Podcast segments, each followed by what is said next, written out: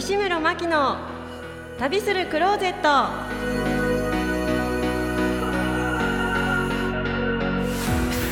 皆様こんにちは。本日は2月の1日いかがお過ごしでしょうか？この番組は毎回ゲストをお迎えして旅にまつわる話を中心に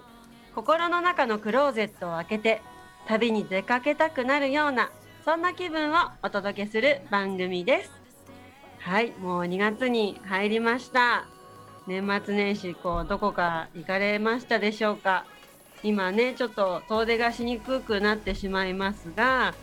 あの私はですねあの MOA 美術館 MOA で合ってるのかな呼び方が。MOA 美術館あの全国児童作品展になんとですね息子が入選をしまして息子の絵が期間限定で美術館に飾られるということで熱海にあります MOA 美術館に行ってまいりましたあそこの美術館はですねあの美術品だけではなくってこう景観とかもすごくこう海とか堪能できるような美術館でしたお庭もすっごい綺麗ですしあの、まあ、黄金の茶室があったりあの国宝の能楽堂などもありこう円形のホール内に投影している万華鏡がもう本当にもうとっても素敵でした。あの行ったことない方はぜひあの出かけてみてください。そこの円形ホールのねところにあの全国児童作品のもう昨年ですね出た子たちの絵がこうバーッと飾られましてもう本当に圧巻でした2月の16日までかなあの展示されてるようなのでちょっと今難しいかもしれないんですけれどももしあのお近くの方お出かけできる方行ってみてくださいはいそれでは西村真希の旅するクローゼットスタートです。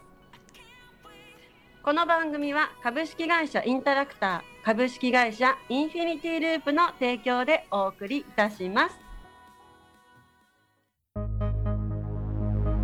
その男の仕事は相互関係を生み出すことだ。影響し合う人と人をつなげ社会に波紋を広げていく。プロフェッショナルとは専門家であるということだ株式会社インタラクター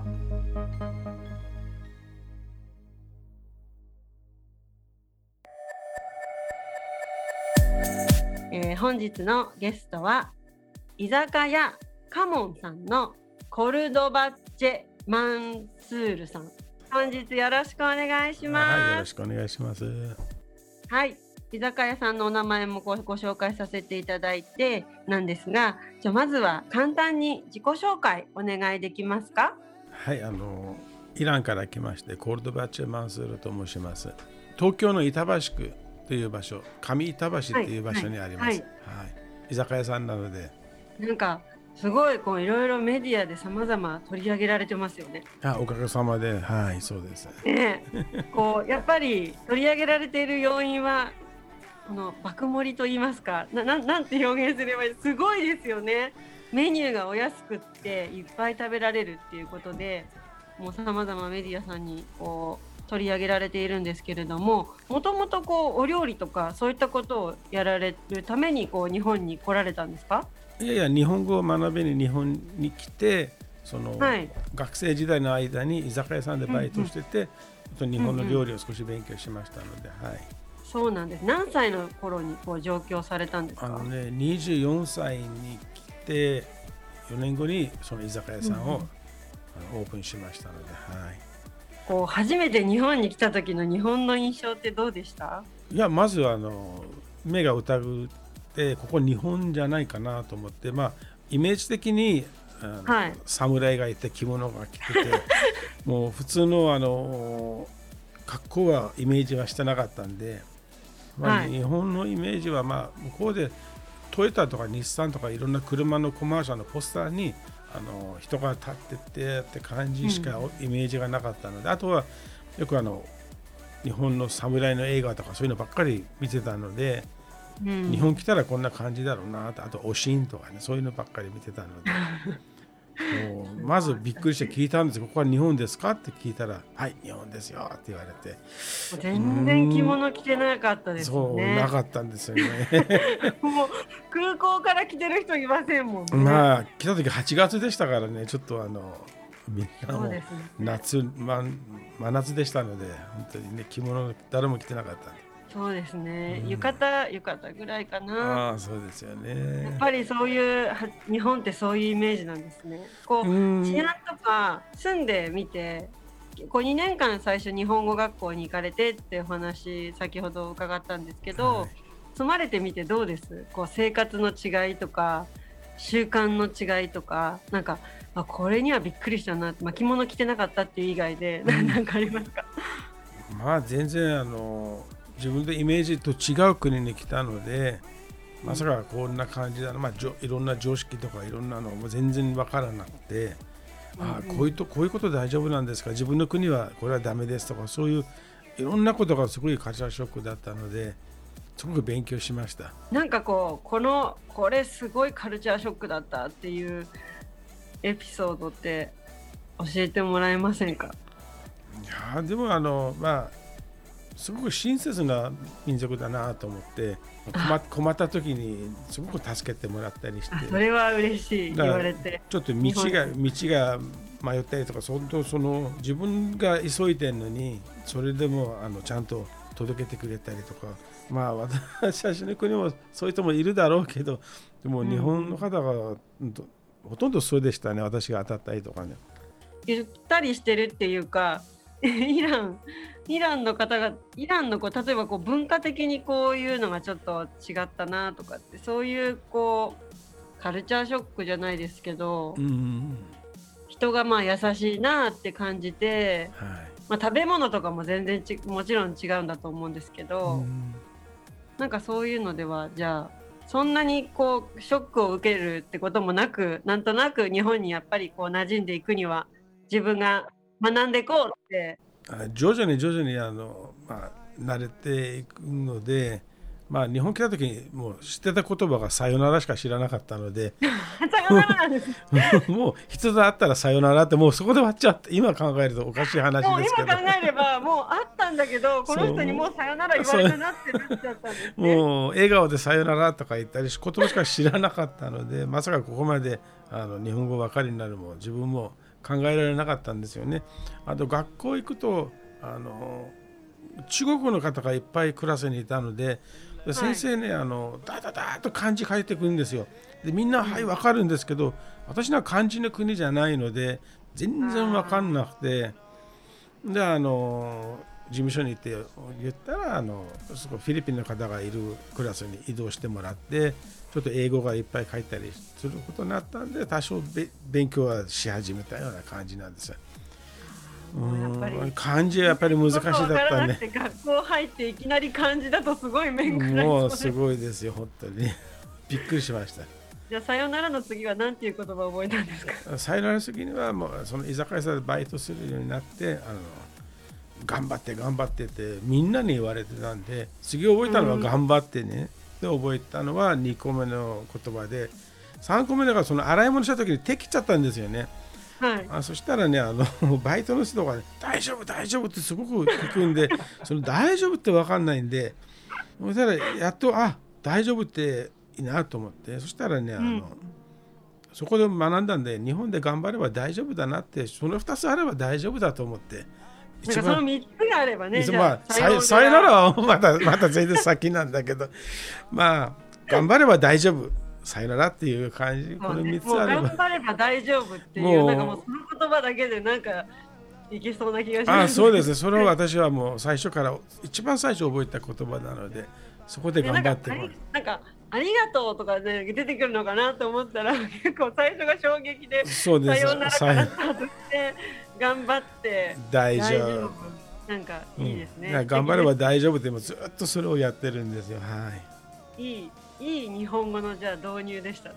これ2つあれば大丈夫です。素敵な優しいバイトのメンバーに恵まれて。本当みんな優しかったんですよ。じゃあ今その最初にやってたこうアルバイト先をこう継いでとか新しく始めてとかなんかそのどういう経緯で居酒屋ってタートされたんですか？いやその学校終わった後に2年間終わった後にちょっと貿易みたいな仕事をやり始めてたんですよね。ただまあその2年間それをやってて少しお金貯まったんですよね。だから今自分でやってるお店のお客さんとしてよく行ってたんですよ。でそこカラオケがあって日本語を勉強するために歌を歌ったりしててちょっと勉強して、あと常連さんと仲良くなっててでそこであのママさんが具合悪くなって店辞めるって言うんで誰がやりますかとかってみんな手を挙げて私も手を挙げたらはいどうぞどうぞとまあそんな感じでなんかそういったところもしっかり日本仕込みされてるそうですよね。ダチョウ倶楽部じゃないんだからって感じで、ね、どうぞどう。ぞそう。で私がやることになってあのお客さんから店主に変わっ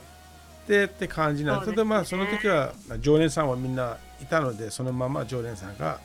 あの来てくれたんでお店が始めました、ね、こうやっぱお店をスタートさせて新しいお店ってやっぱこう知ってもらうっていうのが大変だったけれどもそうじゃなくてこうやはりいろいろな常連さんたちにこう囲まれながらの再スタートといいますか。あでもねあのまああれこれちょうど30年前なので、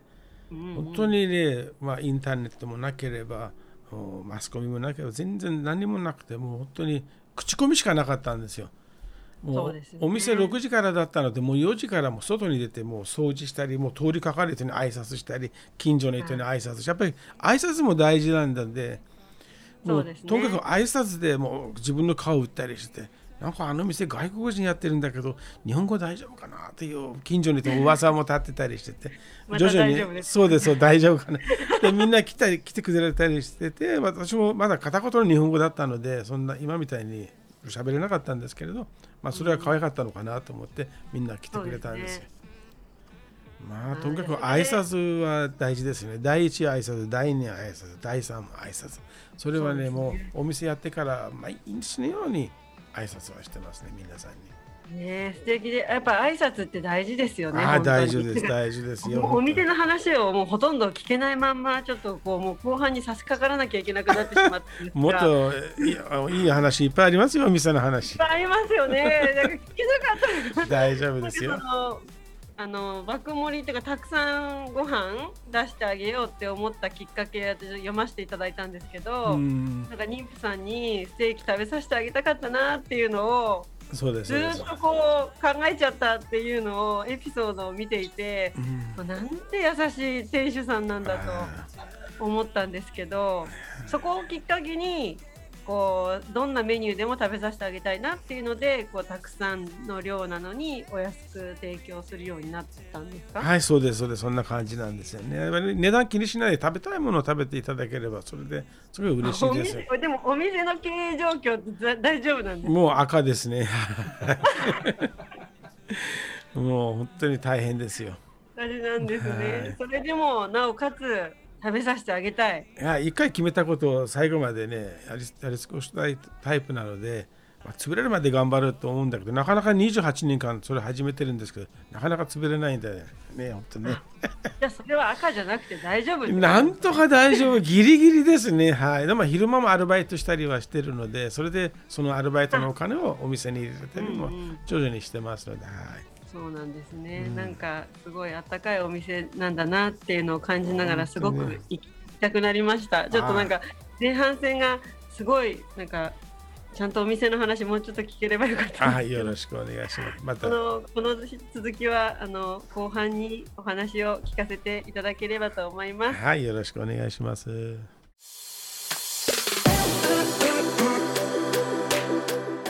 西村真希の旅するクローゼット後半スタートです。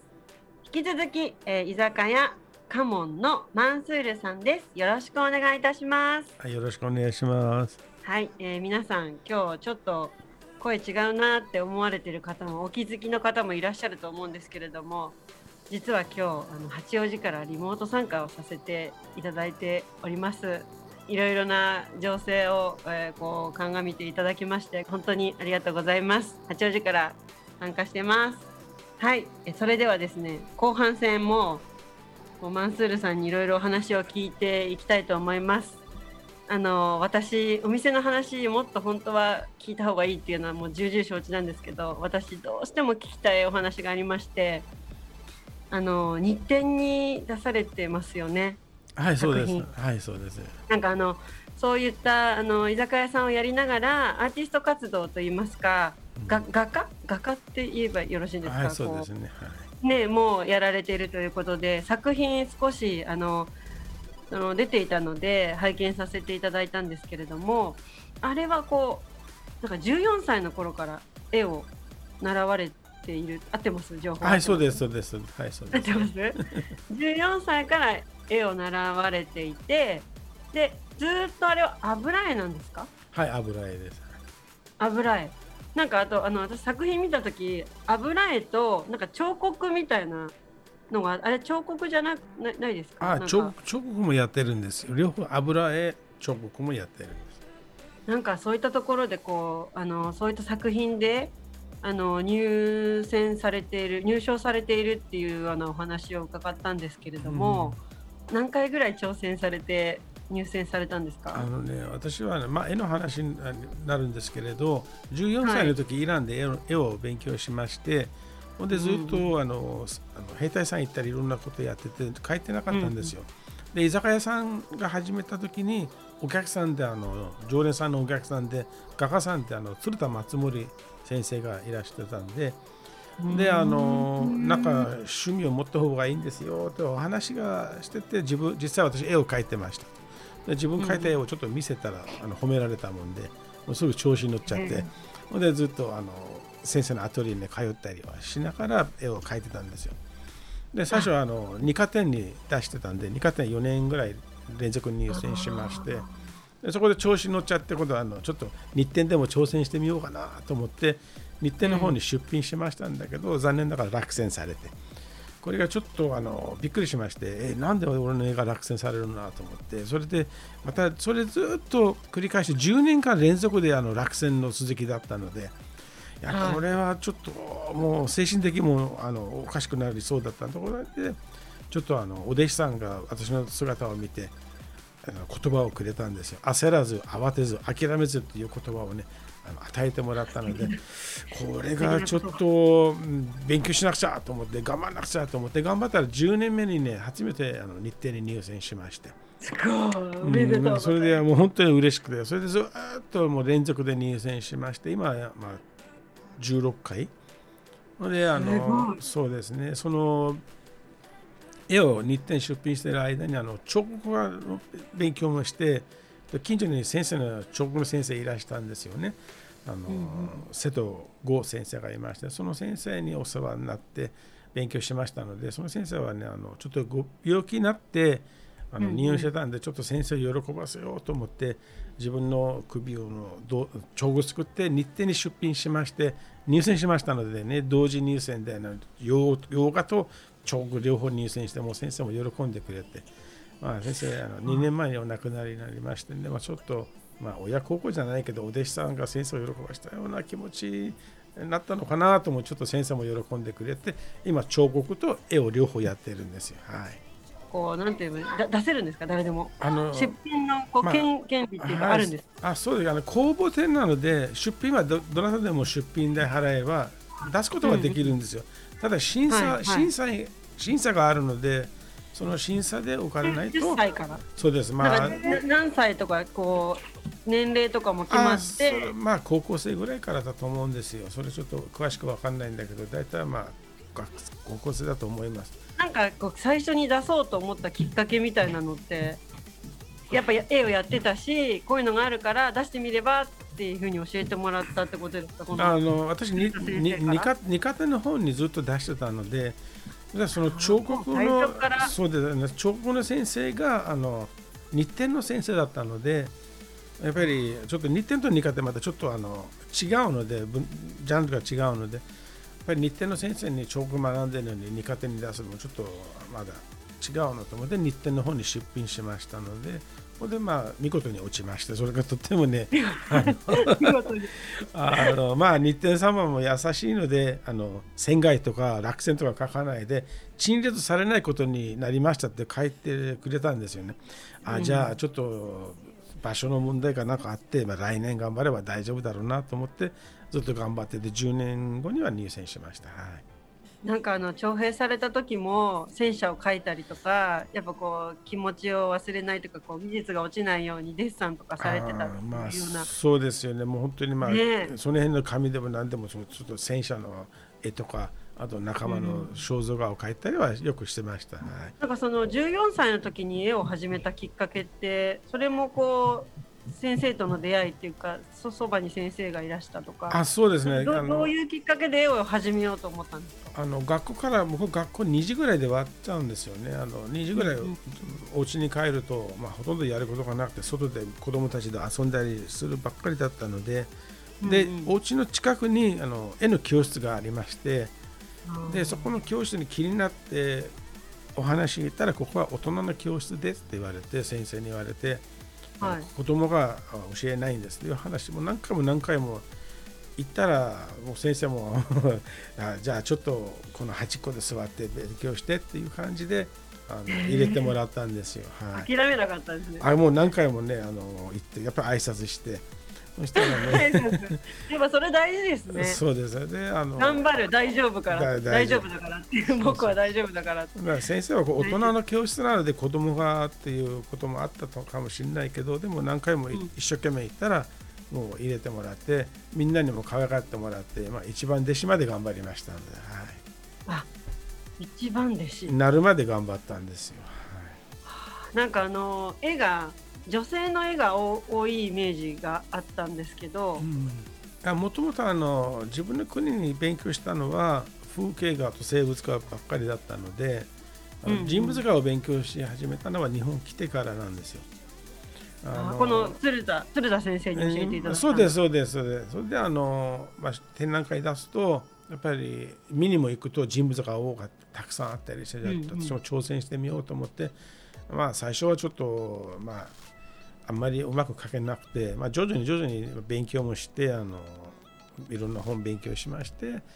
今人物ばっかり書いてるんですよ。はい、えー、なんかあの息子も息子動物が好きで、うん、なんか確かに絵絵描くのも好きだったから、うん、もう去年ぐらいからその MOA 美術展に出してみればっていう話をいただいて、うん、出して今回まあ入選できたっていうのがなんかすごい自信につながって、本格的に絵みたいなのやりたいなって言っている時にこの今日もねこうマンスールさんとの出会いがあって日展とか調べていったら何歳ぐらいから出せるのかなとかいろいろ聞いてたんですけどやっぱりちゃんと 習って習ってかな そんなそんな甘いもんじゃないぞっていうのがね今10年も挑戦されてそれでやっとっていうのがやっぱ。続けることに意味がやっぱすごいですね。まあ、やっぱり全国の公募なので何千点みんな出品するんで、うん、であのそれで何百人しか狭い狭きもんなんですよ。本当にね、ねあの本当にもう厳しいもんで何回も何日も審査を続けながらやっていることなので本当に入選するだけでも、まあ、その出品するだけでも本当大変なことなんですよ。そこまで作品を作って持っていくまでも大変です。まああの審査の結果はもう私たちも毎年ドキドキ、まあ今回遊になりまして、まあ、少し安心はしてますけどね。はい。あわかりました。なんか絵の話ばっかで旅の旅の番組だったって。あすみません。あの そこに引き戻さなければいけないんですけれども、あのお子さんも入選しておめでとうございます。まあ遅くなりました、ね、もうなんかすごい自分も嬉しくてっていうかなんか双葉鈴木流のに会いたいからって双葉鈴木流の絵描いたんですけど。素晴らしい素晴らしい。おめでとうございます。ありありがとうございます。すいません。ぜひなんか日程の方にも出品するように言ってください。です怒られちゃいます。もうそんなそんなね素人の人が出していいようなものじゃないっていうのがもうすごくよく分かりましたけどでも出すのはね公募ですからね、はい、挑戦は誰にでも与えられてることですからね。はい、はい、ちょっと話してみます。あよろしくお願いします。すみません。旅の話に戻りましてはいどうぞ。あの日本でもももちろんあの海外でもいいんですけどこう今行ってみたいなとかここは見てみたいなみたいなところがありましたら教えてもらえますか？まあ、あの自分もさまざまな国を行っているのであの、まあ、アメリカもあの、マレーシアタイ韓国ドバイとかいろんな国に行ってるんですけどやっぱりもう一回行きたい国はもう全てそうなんですけどやっぱり今あのコロナで行かれないのも残念なので、うん、まあ、日本の中で行きたいところやっぱり絵を描いてるんで京都に行きたいなと思うんだけどなかなかね近いのに遠いって感じで。やっぱりね、ね、まあ、外国人は日本に来て一番行く先は京都だと思うんですけどそうですね4年も3年ももう4年になるんで日本に行って京都行ってないのもちょっと恥ずかしいですね。申し訳ない。恥ずかしくない。はい、やっぱりほら行ける行けるタイミングとかてか行くべき時には呼ばれると思うのでなんか、うん、どうしてもあのその時がね。日本のその、ね、京都の風景をあの絵に油絵にしたいなって気持ちずっとありますね、はい、例えばその京都の風景って言ってもお寺ですか？こう風景ってこう京都っていうこう漠然としてるんですけどなんか例えば京都だったらここに行きたいなとかこれが見たいなみたいなのは決まってます？あたまにねあのまあお寺もたくさんあるんですけれどその道とかあの狭い道とかいっぱいあるじゃんそういうところちょっとそこから見える風景を描きたいなと思ってるんです素敵ですねちょっと裏の方の道がちょっと曲がり角とかそういうところをちょっと興味あるんですよじゃあそれでまた日展出さなきゃダメですねああそうですねそうですね。それのために絶対行かなきゃダメですね。そこであの迷子さんでもかければもう大変よいいと思います。最高ですね。最高です。はい、あの京都行く前にあのぜひ私八王子で市議会議員やらせていただいてるんですけど、はいはい、八王子もあの日本遺産に認定されまして、はい、あの霊気満さん高尾山って高尾山っていうお山があるんですね、はいはい、その中に薬王院っていうお寺もありまして、はいはい、ぜひそちらにも 来ていただいて八王子芸者さんもいるのでわかりました。八王子芸者さんに会いにも楽しみにしてます。でもまあ夢は京都でね。あ、そうですね。作品が書き上がるのを